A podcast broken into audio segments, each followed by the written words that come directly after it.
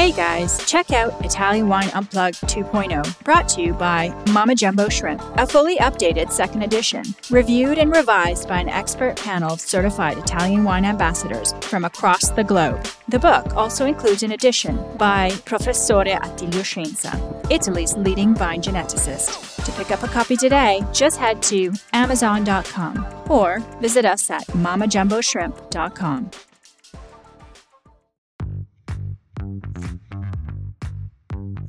Welcome to this special Italian Wine Podcast broadcast. This episode is a recording off Clubhouse, the popular drop in audio chat. This Clubhouse session was taken from the Wine Business Club and Italian Wine Club, Listen in as wine lovers and experts alike engage in some great conversation on a range of topics in wine. If you enjoy listening, please consider donating through ItalianWinePodcast.com. Any amount helps cover equipment, production, and publication costs. And remember to subscribe and rate our show wherever you tune in.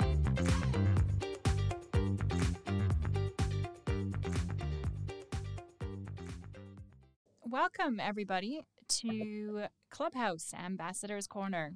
It is Friday here in Verona, and um, I am standing in for Stevie Kim as she is on her travels yet again, probably doing another on the road edition, but I cannot keep track of her schedule because she is constantly traveling.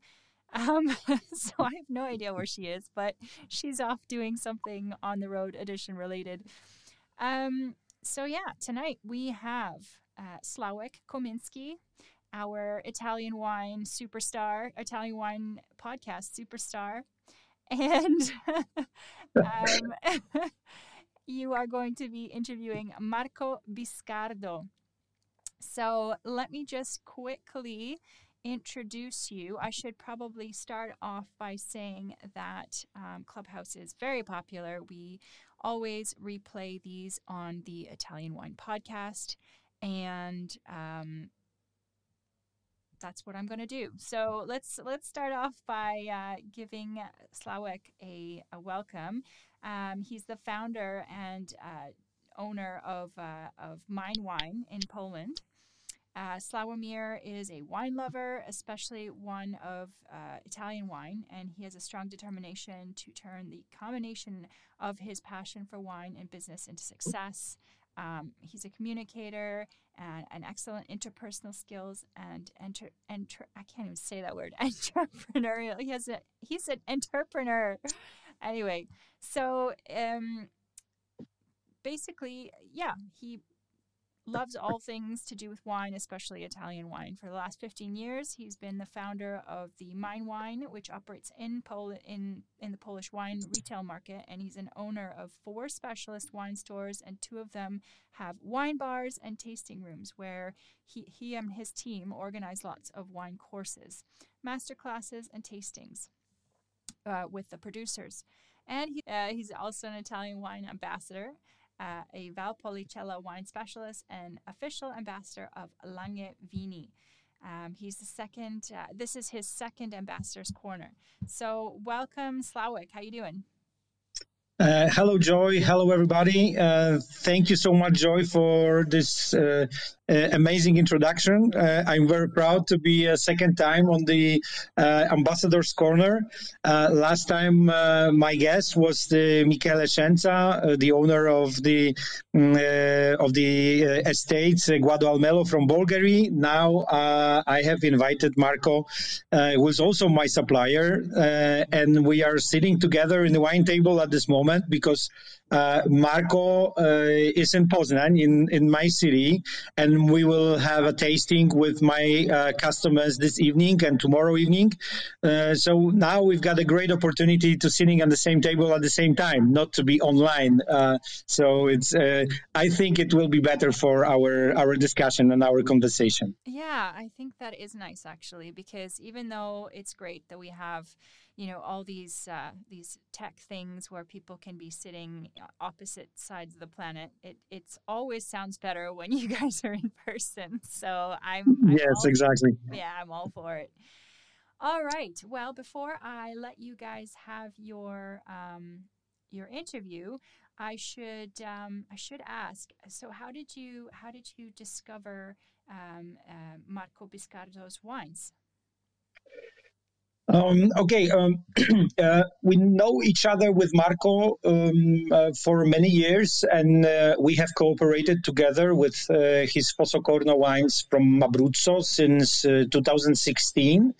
Uh, but Marco, it's not only the owner of this winery, but he's also the boss of Enobis Company, which is a distributor and represents wineries from all over Italy. Uh, not only in Europe but also in uh, many other different uh, markets like uh, the US and Japan. Mm, uh, so I think that the possibility to to discover these two perspectives, wine producer on the one hand and distributor on the other, can give our listeners a great mix of knowledge and vision of the Italian wine wine market.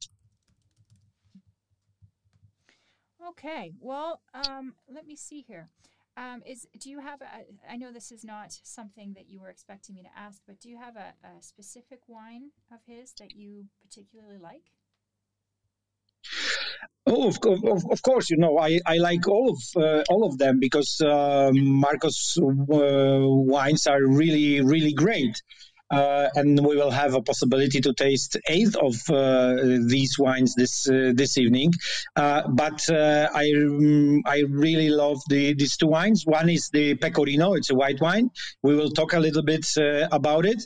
and the second wine, it's the Orsus. It's Montepulciano d'Abruzzo Colline Teramane, the OCG. It's very particular project of Marco in in Abruzzo area with some special winemaking techniques, and we will talk about it. I, I hope later this evening.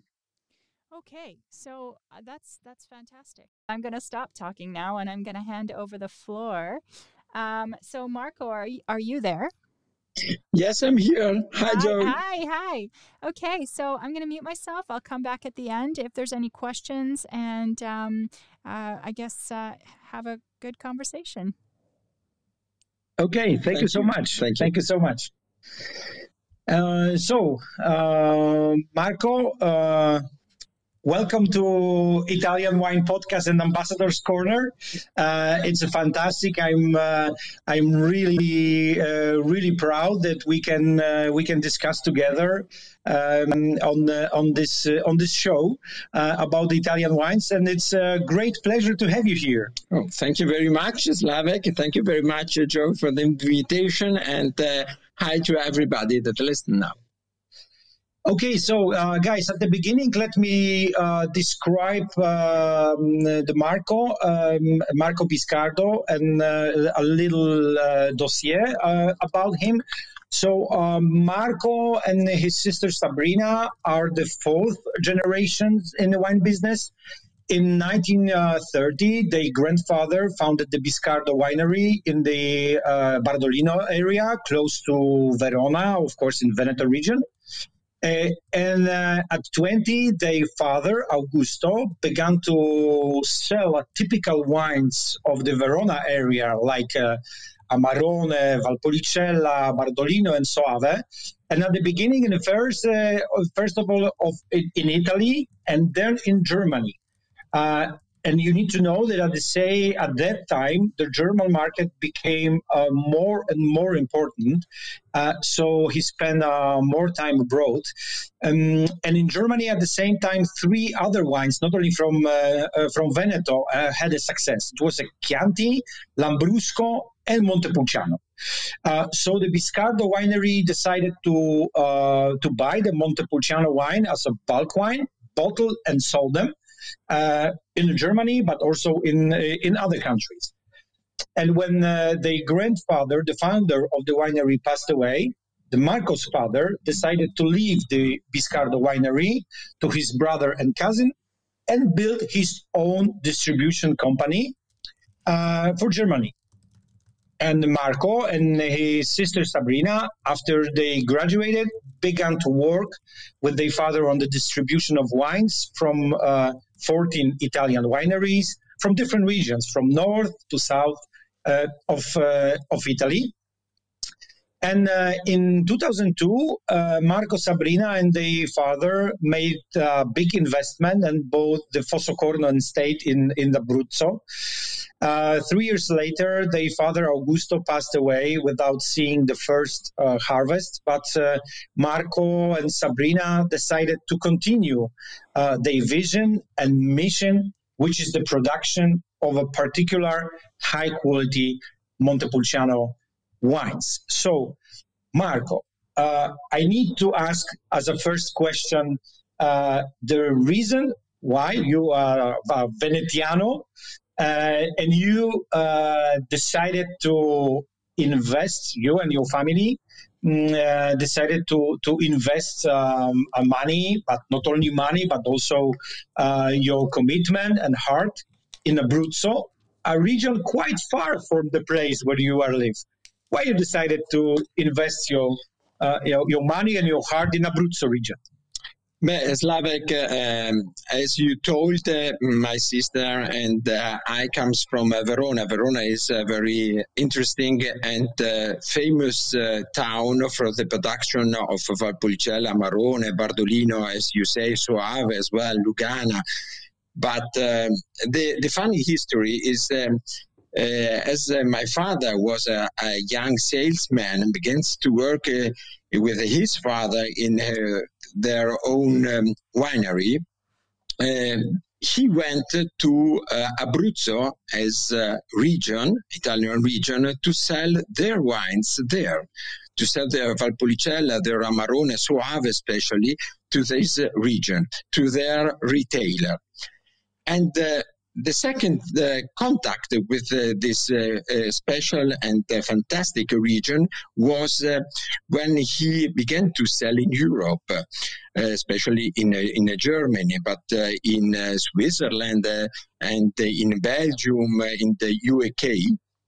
And the importers at that time were Italian importers, and they asked him not only for the wines Valpolicella Soave that they produced, but they asked them uh, to my father, Montepulciano. And so the family at that time, my grandfather and my father, decided to, to went to, to the Abruzzo region to buy Montepulciano as bulk wine. This was the second uh, contact uh, with uh, this uh, region. One, to sell their wines to the region Abruzzo, but at the same time to buy from Abruzzo the bulk Montepulciano and to bottle it in their own winery. But my father fell in love for this region for uh, some uh, um, particularly um, uh, place uh, for the landscape, for the era, for the terroir, uh, and the quality of the grapes. He saw a very interesting uh, grape and an interesting uh, uh, great wine. And so uh, after this, he went away from his winery and founded his own export distribution company. Um, in the 2001 2002 they decided uh, my father my my mother my sister and i to make uh, an uh, important investment in in uh, this region abruzzo to uh, buy an uh, hill. And this hill is in a particular place area north in abruzzo that is called colline teramane that it means the hill about Teramo city. And this area is located between the um, Teramo city and the um, Adriatic Sea coast. And this is a fantastic landscape, a fantastic area for producing of great, great red wines. So this is uh, was uh, the our uh, mm, the background, background, the beginning, the beginning of yeah. Uh, our uh, investment there. Okay, uh, that's great. Uh, Marco, uh, what do you think? Uh, which elements uh, make Abruzzo stand out the most, uh, or more nearly DOCG Colline Teramane? its unique location, as you can, as you said, between the Adriatic coast and the mountain, especially the Gran Sasso Massif, or the climate, the soil, the variety typicity, or maybe a mix of all these elements? Yes, uh, um, Slawek. This is uh, there are a mix uh, of uh, um, elements as the terroir, the climate, the microclimate, because uh, you are between high mountains that are above above 3,000 meter over the sea level to uh, the hills that are directly ending at the Adriatic coast. And the soil, the soil, we have especially uh, a percentage of uh, 30 33% of clay, gray clay, and they that all the mix of this uh, point make the difference and give the possibility to a Montepulciano variety grape to make in this uh, special area great wines. As uh, you can tell, uh, speak about Chianti Classico or Brunello de Montalcino, uh, or particularly Valpolicella, Ripasso, or Amarone. This is a great, great soil and great climate, microclimate. Great. Uh, Marco, I, I need to tell you that after my visit in Abruzzo, when we met the first time, and uh, it was in 2017, uh, I can say that it's, uh, uh, and I totally agree with you, it's one of the most beautiful uh, region uh, in Italy. But at the same time, I got the feeling and I got the impression that this is also one of the most underrated regions in Italy. And uh, do you agree with me? And I think that you, as a as an outsider, I think you have because you live close to Verona. I think you have a good perspective. So uh, I want to ask you, in your opinion, Abruzzo as a region and also wines from Abruzzo uh, have the specific and characteristic something to offer, which can translate into also the commercial success of this place. Uh, the place as a, Abruzzo as a region, of course, the wines produced there also. Uh, uh, um, but first of all, I feel uh, now as a Abruzzo uh, people now. As a, um, You're like a part of the, yes, of the region. Yes, I'm a part, and uh, uh, and now I think as a producer, a Abruzzo producer. First of all, in this area, there are about 17,000 hectares that are planted. it's a lot. It's a very big area uh, in all Abruzzo with Montepulciano grape. And uh, this is, it means it's uh, a very, very big production. As uh, we can see, say, uh, the Chianti, not Chianti Classic, but the Chianti area is uh, quite the same, 17,000 hectares.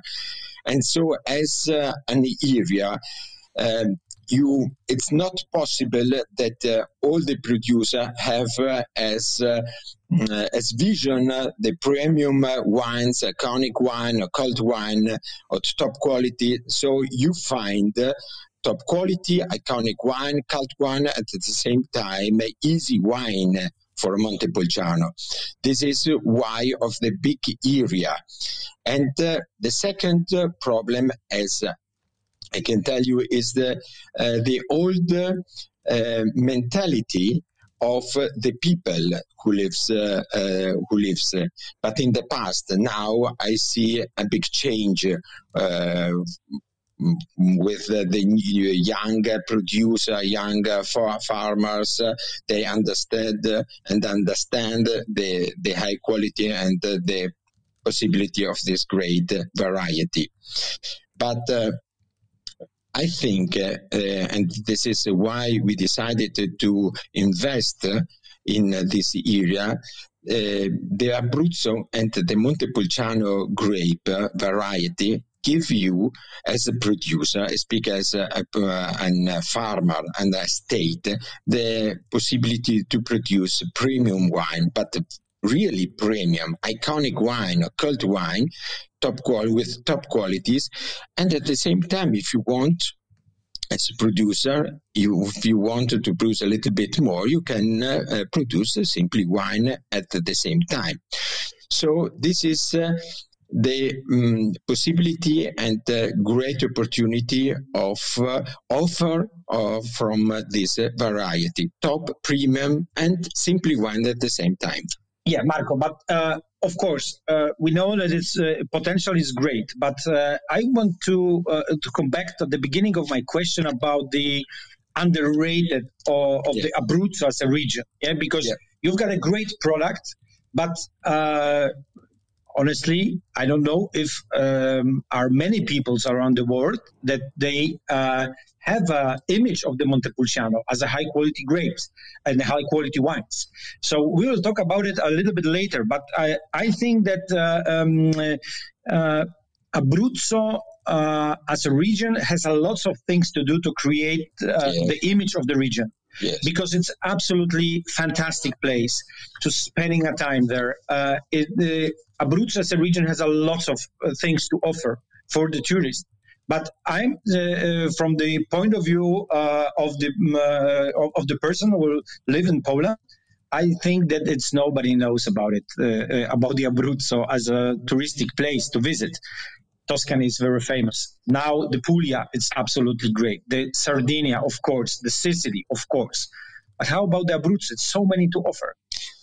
Yes, uh, we have uh, a lot to offer because uh, as tourist uh, you can uh, spend your time, your holiday, not only at the sea coast, uh, and but you you can, for example, take a bike and make 130 kilometers on the bike road that now is one of the nicest and longest bike road in Italy.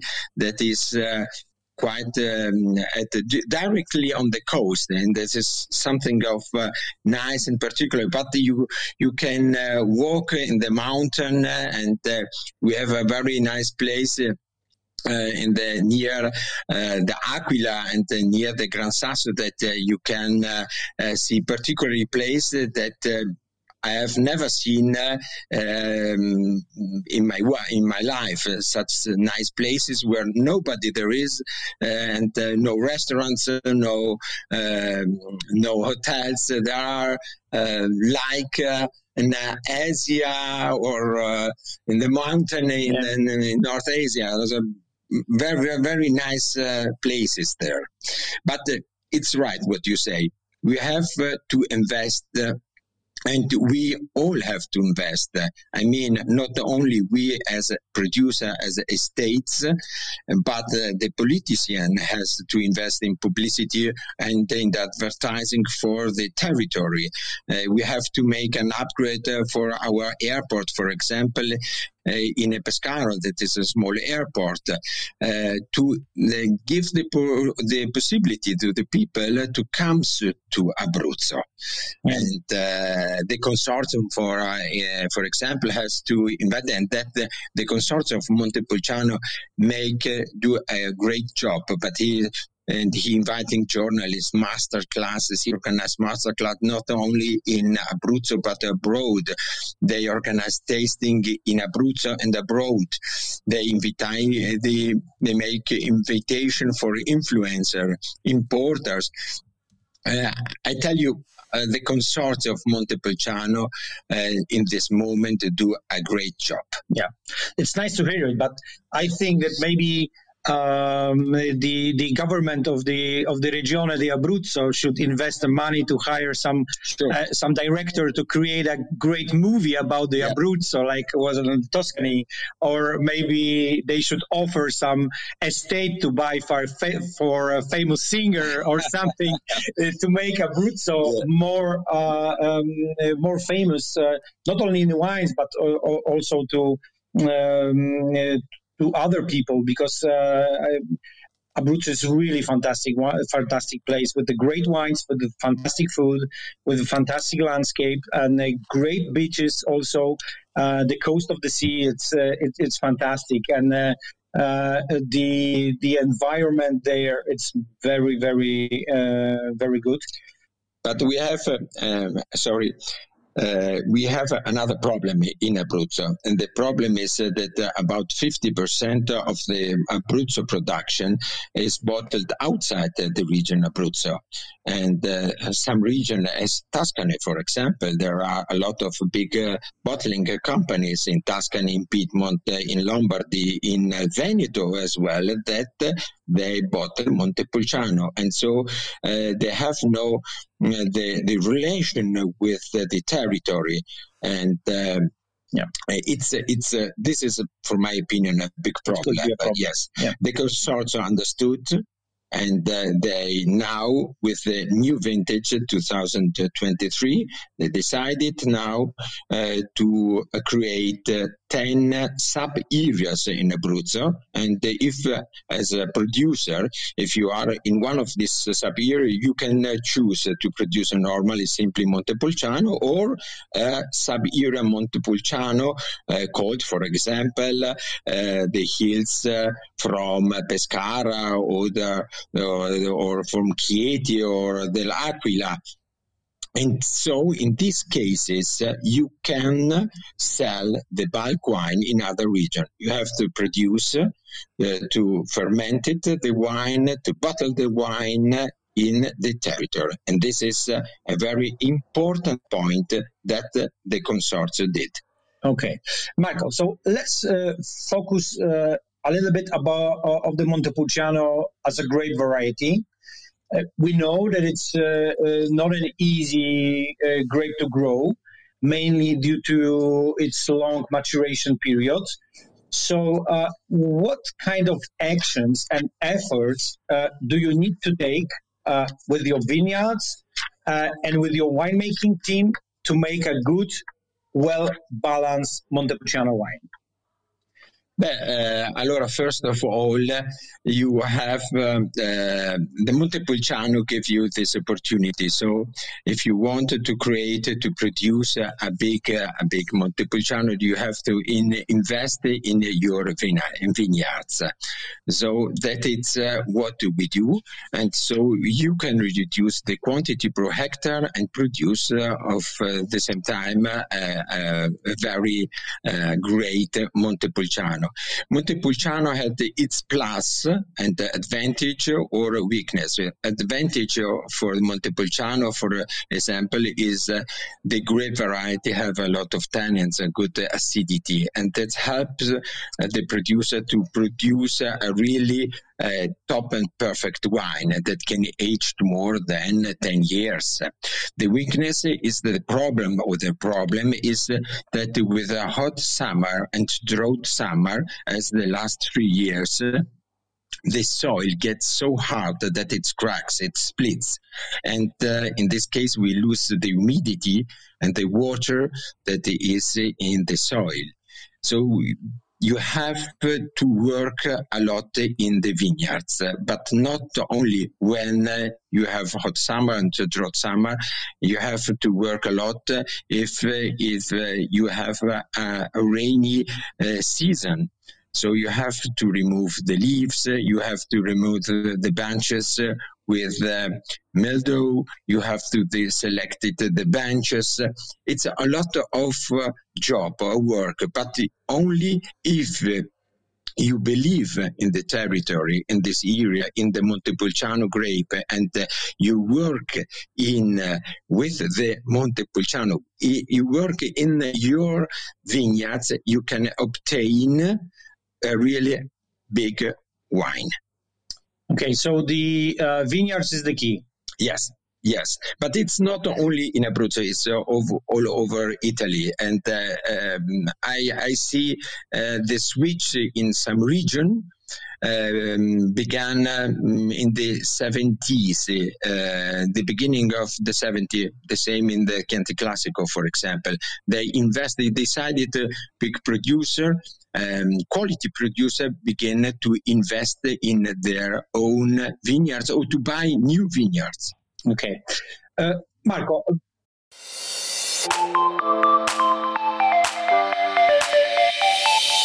Are you enjoying this podcast? There is so much more high quality wine content available from Mama Jumbo Shrimp. Check out our new wine study maps, our books on Italian wine, including Italian Wine Unplugged, The Jumbo Shrimp Guide to Italian Wine, Sangiovese Lambrusco and Other Stories, and much, much more on our website, mamajumboshrimp.com. Now back to the show. We know that uh, um, Abruzzo it's uh, now not only for um, famous for the Montepulciano wines. Of course, Montepulciano is the uh, is the main grape variety, but also we are observing a trend of uh, growing popularity, for example, of the Pecorino wines, the white wine. I, we know that Pecorino is uh, from Marche, but also in Abruzzo, it's growing and growing. And uh, you make Pecorino as well, which I personally like very much. Thank you. so, uh, what do you think uh, is why we have the Pecorino boom now? Uh, um, it's right. There actually we have a Pecorino boom it's uh, especially in the restaurant, in the wine shops, uh, not only in Italy but uh, in uh, uh, the other country as well. Uh, perhaps it um, it depends because the consumer now in this moment is looking for indigenous grape grape variety, and so one of these is sure the pecorino is an old variety in in uh, there are two reasons, especially that uh, plants uh, this variety, this is Marche, as you told, and uh, Abruzzo as well. In Abruzzo, we have about 600, 650 hectares. It's not a big, uh, large uh, extension, but it's uh, interesting for the quality and for the um, opportunity to use the, this this variety, not only to produce uh, fruity and fresh wine, but uh, gives you the opportunity to to produce a complex wine, a mineral with mineral notes, and also uh, some herbal notes, which yes, I really yes. like it in pecorino. Yes, and uh, uh, if you obtain this, uh, you can produce a, a, a, pecorino that can age two, three, four years without problems. And this is uh, the interesting aging potential that Pecorino has. It's uh, small, but uh, now everybody that produce pecorino, we are all, as we see in Italy, are in the same boat, and we try to produce a good quality, and that is for everybody good. Yeah, pecorino is um, uh, also I think very food food friendly wine. It's yes. very uh, yes. Uh, good to pairing with uh, uh, some, for example, vegetable dishes like asparagus that we that we ate during today. the lunch together today. yes. today, yeah. So it's um, very friendly, good fruit friendly wine. Yeah. Yes, with the fish variety, fish it's perfect, or with light pasta. You it's uh, uh, in in Abruzzo, for example, pecorino is uh, uh, with the people drink it as aperitif as well. Okay, um, Marco. Um, Abruzzo wines, in my opinion, have quite a bit of work to do in terms of the image building.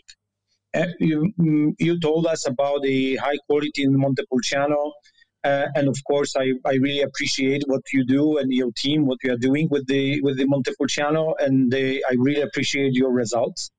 But on the other on the other hand, the image of the Montepulciano for many decades decades uh, was created by the uh, powerful production of the Cantina Sociale, uh, the cooperatives uh, offering uh, a rather simple, cheap, the Montepulciano d'Abruzzo and also Trebbiano d'Abruzzo wines. I don't value it. I don't say that's bad. Uh, and, and, and of course, I realize the production of the cooperatives is like the backbone of the Italian winemaking. But what, in your opinion, should happen uh, to create the image uh, of the high quality Montepulciano and um, how to create uh, the the market for uh, and the space on the market for the uh, Montepulciano with the high quality, with long aging potential, uh, compared to this one, which is uh, uh, very uh, popular on the mass market? Uh, it's quite difficult. I know. That's why I'm asking. yes, but the cooperative they produce um, about uh, 80% of the whole production of uh, of Montepulciano. But uh, the cooperative uh, now in the last year do a good job with the quality. They increase their quality. It's not easy as a cooperative manager to say to the grower, you have to produce less and uh, uh, because the mentality in many cases are as a grower i produce more so i i win more i have more money so you have only one way as a cooperative or as a manager of a big company to say to the grower i pay you more but you bring me a better quality. This is what's happened now in Abruzzo. The the mentality of the of the people of the manager uh, is changing. It's uh, not uh, not so easy to change. Uh, for a so big area, I told you seventeen thousand hectare, uh, but uh, it helps that small producer and small estate as we are are going in another way of the quality. And so also the cooperative uh, decided in the last year to follow and to, to follow, to go this way. This is uh, interesting and uh, positive for uh, the region and for the Montepulciano uh, wine grape variety. Uh, in the past, it's right, the Montepulciano had uh, a image of a simply wine. Yes, it's right. But uh, uh, at the same time, you have to say that the positive uh, side of this is uh, that uh, some big producer or some cooperative gives the opportunity to export um, a great quantity of their wines in I think, all over the world. So uh, the positive is the knowledge for the consumer about Montepulciano. The, the next step is the, to show there is not only uh, um, simply Montepulciano that, but you can find a great uh, premium Montepulciano or iconic or cult Montepulciano. So this is uh, not only bad, but uh, I see yeah. the opportunity. The opportunity is that the people just know about uh, Montepulciano, so that uh, the other have to invest and to show that uh, there is uh, another type, another quality of Montepulciano. But I can um, um, say that uh, now not only big uh, producer but uh, uh, at the same time the small producer and big producer follow this way of the quality and to show there is another Montepulciano. Yeah, you're you're right, Marco. I agree with you that this is the this is the advantage. Uh, and uh, as you um, as you said that when the consortium put a lot of efforts to create an image of the uh, of the better quality of Montepulciano, uh, it's it's very good and uh, and I, it's very nice to hear it that they, they, they are thinking about it. It's very good. It's very good. No, no, I, I assure you that um, the consortium is do I think a revolution uh, all the other regions in Italy are looking for what uh, the consortium and the region is doing now, because it's a revolution. We are the first, uh, the first region that has a so big area that begin to speak about 10 10 sub area. One of these, for example, is the Colline Teramane. Of the 10 sub area, this is the only wine, uh, only one that had the, the denomination of DOCG, the top level of quality appellation wine in Italy. And uh, this is uh, really a good job what uh, we all do now in Abruzzo. That's great, Marco. And my last question about the Abruzzo, because in the second part of our conversation, I would like to shift a little bit uh, uh, to use your uh, experience and knowledge of the distributor. But my last question about the uh, the Abruzzo and your wines, because you've got very particular project which is called Orsus. It's a DOCG Colline Teramane, as you as you mentioned. It's a very particular wine, wines which I love it. So, uh, could you tell us something more um, about this project? Allora, uh, our estate um, is uh, a 30 hectare big estate. It's not so big, it's but it's not so small.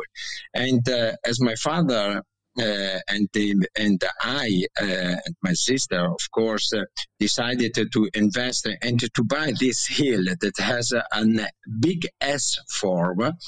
Uh, we divided the hill in four vineyards, but uh, now I can guarantee you that uh, the whole hill is divided in 17 plots. Why? Because of the, the we, we see that the quality in some plots are completely different as uh, with, with, the same uh, Montepulciano grape variety as the other. So we decided to make something of special, and the special thing is uh, the quality begins in the in the vineyards. Everybody speaking now about the qualities in the vineyards, and uh, it's right. Everything is right, but in the, the case uh, of Fossocorno that we divided in 17 plots, the 17 plots are because the area are different, the the soil are different, the uh, conditions are different. The slope, one is facing south, one is uh, facing southeast, the other are west, and so you, you can talk about something like a MGA, like a menzione geografica aggiuntiva. Yes, yes, it's uh, future, yeah. particularly, and uh, so we decided uh, the next step that we did is, and we do now, is uh, to produce the single vineyards or the, the single the quality the, the the grape of the single plots for one wine or the uh, the addition of uh, two single plots for a particular wine.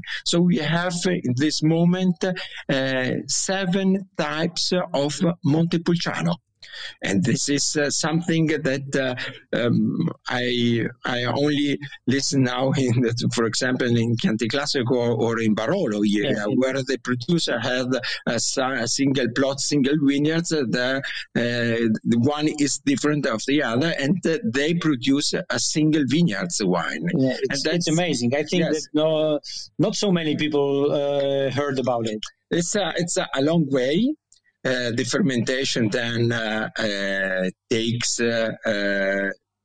single and I mean, the, our harvest is in begins in the end of uh, August and ends the end of October. Two two and a half months of harvest. Why? Because we decided to, to harvest uh, of the single uh, plots when the quality uh, is uh, reached the right moment and the, the, the, right condition of the grapes, the, the maturity of the grapes. So.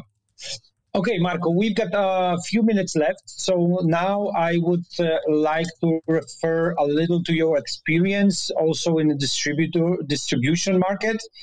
Mm, you have been an uh, active observer and participant in the wine market for many decades.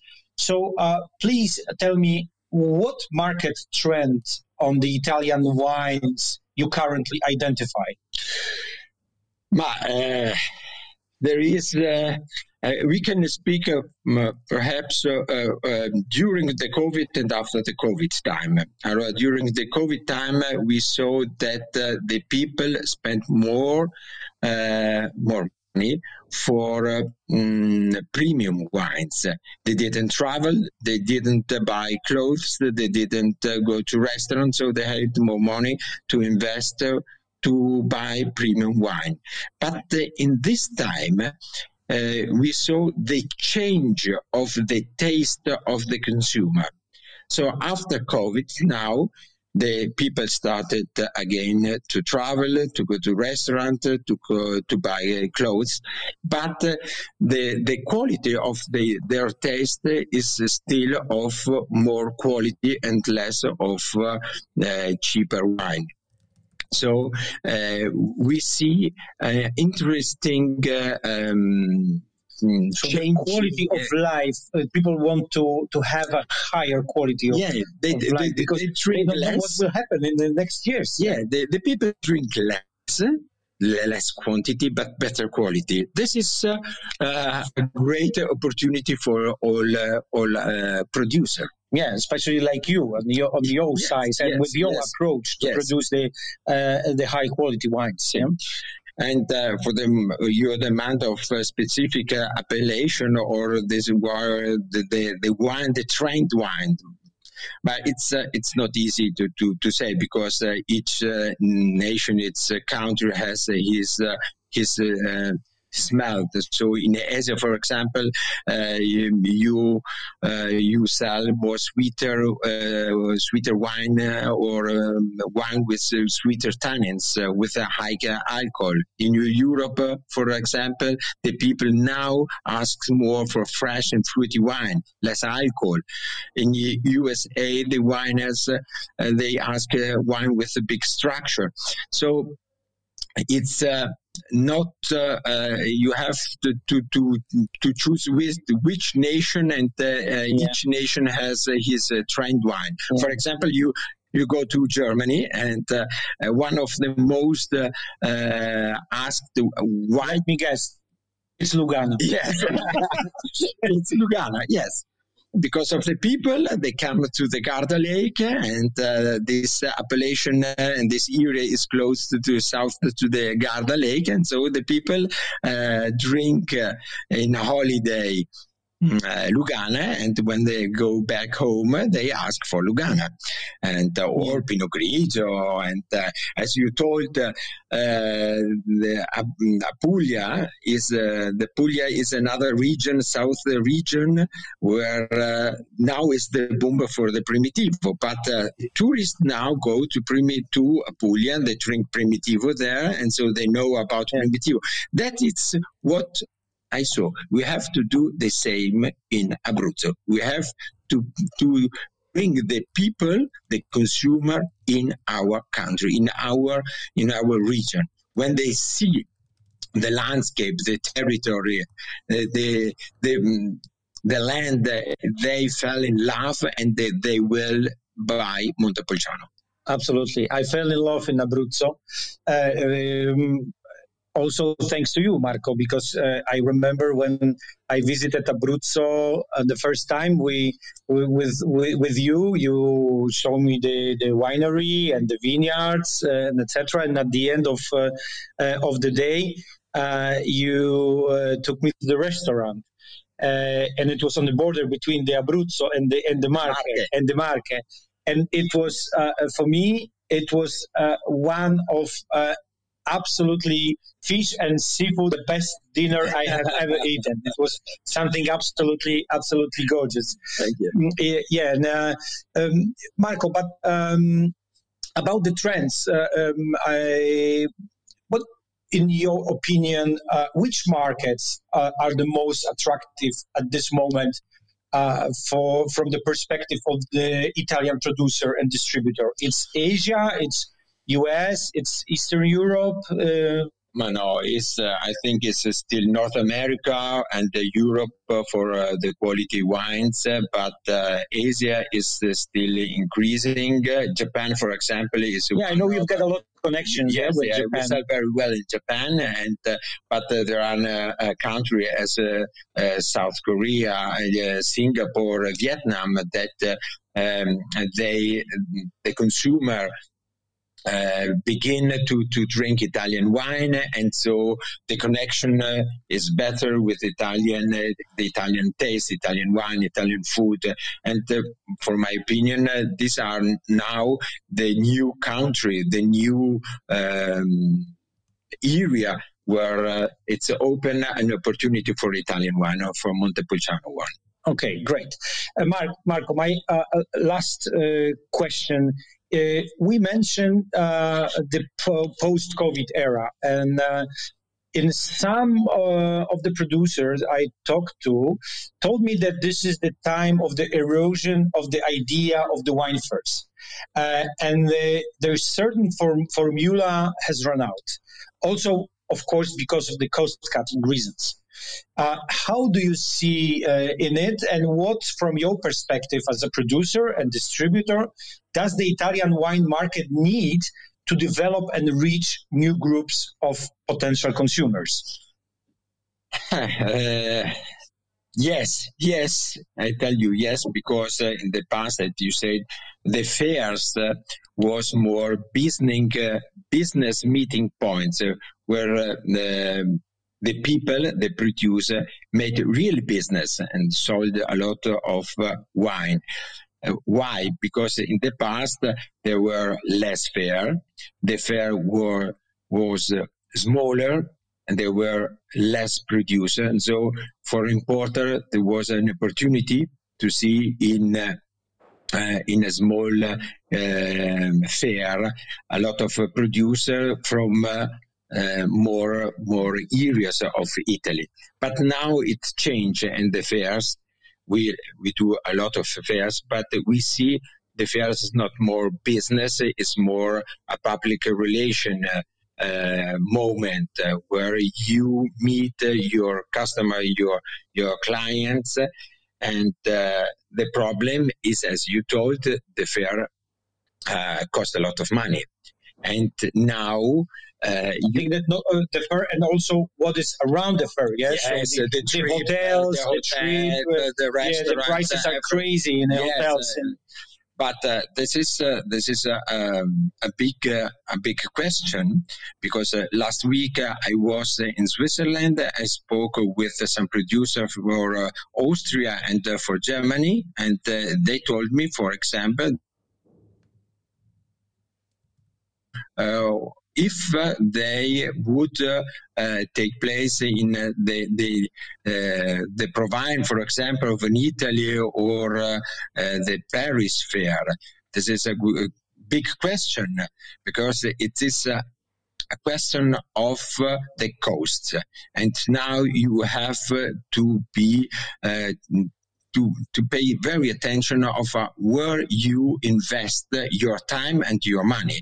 So is it, uh, for example, there are some fears that uh, they moved uh, from the area where they they the first fair where they are. Yeah. They they meet to the uh, to to Asia, to USA, or in other states of Europe. So there are another problem is the problem of the importer, and the pro- importer have to choose in which fair he will concentrate his time. And uh, I, I don't know. I think it's a, a hard decision for an uh, importer and for the producer, and you which fair you have to bet uh, to to invest, and it can be good or. Yeah. Uh, it's it, it's a huge challenge for uh, all the players on the market yeah? because also I've got also the same uh, decision problems and the same decision dilemma when to go to Vinitaly or to yeah. to uh, to other. But on the other hand, I have heard from many people, uh, the buyers and the importers and also the producers, the Vinitaly this year was a huge success. Yes, it was a great success uh, from uh, uh, importers of all over the, yeah. the yeah. world. Yes. Okay, uh, so I think that uh, we should put a dot at this moment uh, because we've got a couple of minutes uh, for our listeners. So, Joy, uh, we have we got some questions from our listeners? Hi there, Slawek. That was a that was a great conversation. I do not see any um, questions from the public at the moment. Um, Okay. But I could probably ask one thing that I was thinking about when you were talking about food. Yes. you were talking about pecorino and you were talking about asparagus. I love asparagus. I eat it uh, like every day. Um, but I was going to ask Marco, what is what is your favorite food, and um, do you drink it with uh, one of your wines, and which one? My uh, my favorite food is fish. Ah, okay, okay. You did say you did say it Yes, pairs uh, with fish. I, I, I bring Slawek to a fish restaurant, a restaurant and so is, uh, uh, I love fish uh, and um, I love uh, ma, uh, not only pecorino. I uh, sure I drink pecorino because I'm the producer and uh, I I taste some other pecorino as well, other wine. But I love. Um, I'm interested in other wines, white wine and red wine, of course, of all of the of all over the world. And so I like wine. This is uh, my my business, uh, and uh, what to say? It's so. yeah. No, no, that's that's fine. You like fish, okay? So so you would probably have you know a fish dish with with yeah, okay. I, I, I figured you were going to say that, but I thought I'd ask just in case. All right. Well, you guys, it is eh, coming up to the end of the hour, and I am going to close the room. Uh, this is going to play on the Italian Wine Podcast, so I will notify you when it is going to come out, probably next week, I think. And um, if anybody has any questions that they want to ask at any point, even after this goes out on the podcast, um, then you can always email email us at info at italianwinepodcast.com and we will send you uh, guys the questions to answer. Um, but yeah, Sure. thank you so much. I hope you guys have a good tasting tonight and, uh, you know, lots of good food and, and uh, good conversation. Yes, thank you so much. Uh, thank you, Joy and Laika, and uh, thanks to uh, everybody for uh, joining us this uh, this evening. Uh, sorry for the time. I know that's four thirty on Friday. It's not a good time to make a clubhouse. No, it's Uh, but, perfect. it's perfect. It's. It's a drive time home, and they're starting the weekend, so maybe it's a good uh, good time to open some uh, some bottles. Uh, with Marco, we we will do in a couple of minutes in one of my wine bar. So we wish uh, to everybody a great uh, great weekend uh, weekend, and uh, uh, hear and see you next time. Oh, awesome. Yeah, you as well. And uh, actually, I forgot. Leica, are you there? Yeah, I'm still here. I'm listening. Sorry. Uh, I was just wondering, uh, what do we have going on next week? Yeah, so for next week, it's going to be um, Angelo Secolo. Um, he will be interviewing Lorenzo Scavino of Azelia, Azelia Winery. Um, that's going to be on Thursday, and we actually changed our clubhouse time to 5.30 p.m. Um, so that's going to be our new slot. So that's going to be at 5.30 p.m., May 25, Thursday. Cool. Okay. Well, then, with that, I, I, I wish everybody a fantastic weekend, and we'll talk to you guys next time. Ciao! Ciao, Ciao. thank you, thank you, everybody. Ciao, Joy. Ciao.